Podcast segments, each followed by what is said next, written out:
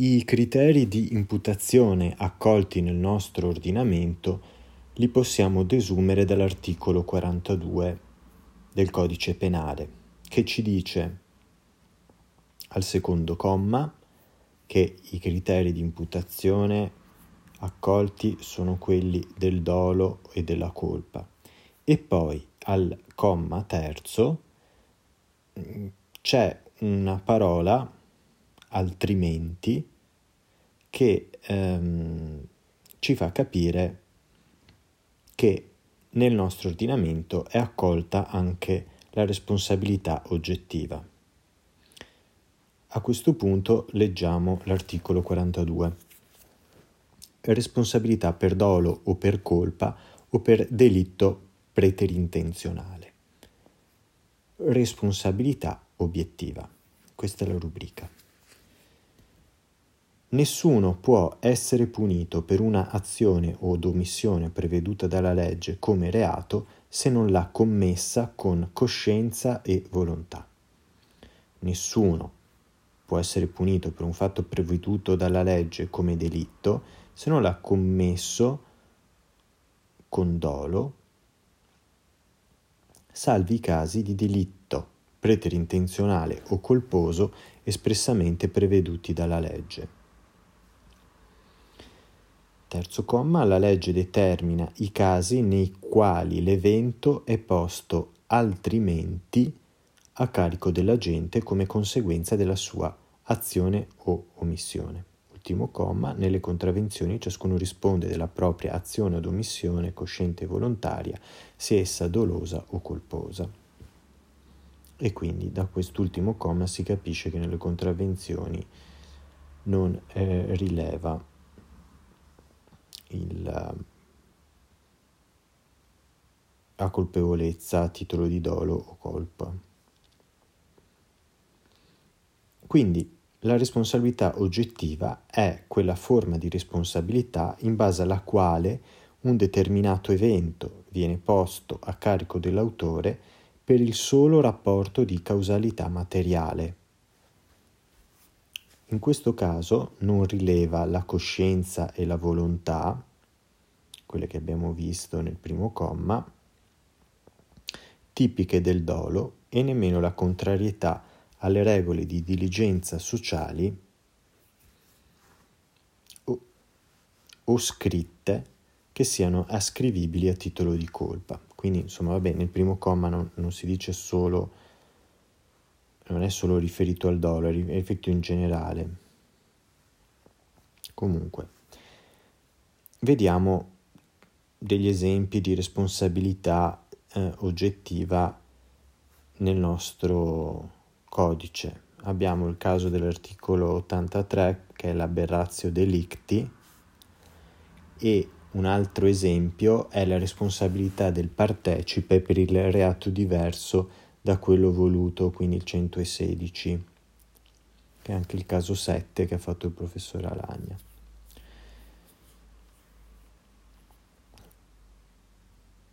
Possiamo dire qualcosa sulla responsabilità oggettiva e i principi costituzionali. Infatti c'è un'interpretazione minima, secondo la quale la responsabilità oggettiva è costituzionale in quanto è ancorata alla condotta del destinatario della sanzione in base a un rapporto di causalità materiale. Questa tesi non è condivisibile perché va contro il primo comma dell'articolo 27 che espressamente esclude la responsabilità per fatto altrui. Piuttosto, ehm, desumiamo dall'articolo 27 primo comma che è eh, sinonimo questo articolo della responsabilità personale colpevole e quindi che occorre almeno la colpa nei termini di mancanza di diligenza e quindi imperizia, negligenza e imprudenza. Dall'articolo 27, terzo comma, ed esumiamo del, eh, la funzione rieducativa, quella di risocializzazione, che postula quindi una rimproverabilità almeno per colpa.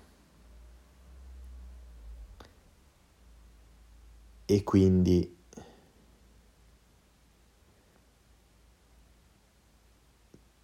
questo escluderebbe la responsabilità oggettiva. E poi mm, in Costituzione questi articoli primo e terzo del, dell'articolo 27 che sono collegati e mm, trovano poi un recepimento nelle sentenze 364 e 1085 del, ehm, della Corte Costituzionale del 1988, dove viene espressamente detto che dolo e colpa devono coprire gli elementi più ehm, significativi della fattispecie incriminatrice. Quindi, secondo questa lettura, tutte le ipotesi di responsabilità oggettiva del codice penale sarebbero incostituzionali, quindi bisognerebbe operare, anzi bisogna operare un'intensa attività di interpretazione adeguatrice delle fattispecie di responsabilità oggettiva. Per esempio, eh, utilizzare il modello dell'uomo razionale al posto eh, del modello dell'homo eiusdem professionis et conditionis. Abbiamo detto esempi di responsabilità oggettiva pura sono l'articolo 83-116, ma poi eh, noi distinguiamo anche i casi eh,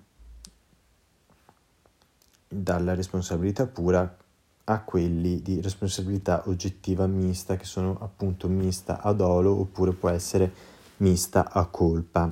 Ma per questo si può fare un rinvio al tema della colpevolezza nel reato commissivo doloso e al tema del concorso di persone. Comunque, per fare un esempio di responsabilità oggettiva mista, è il caso della preterintesa attenzione. E quindi articolo 43 secondo comma che è un misto di dolo e responsabilità oggettiva e gli esempi che noi abbiamo nel nostro ordinamento sono l'omicidio preterintenzionale e l'aborto preterintenzionale. Per completare leggiamo anche l'articolo 43 secondo comma, che è rubricato comunque elemento psicologico del reato, e ci dice che il delitto è doloso secondo l'intenzione quando l'evento dannoso o pericoloso, che è il risultato dell'opzione o d'omissione,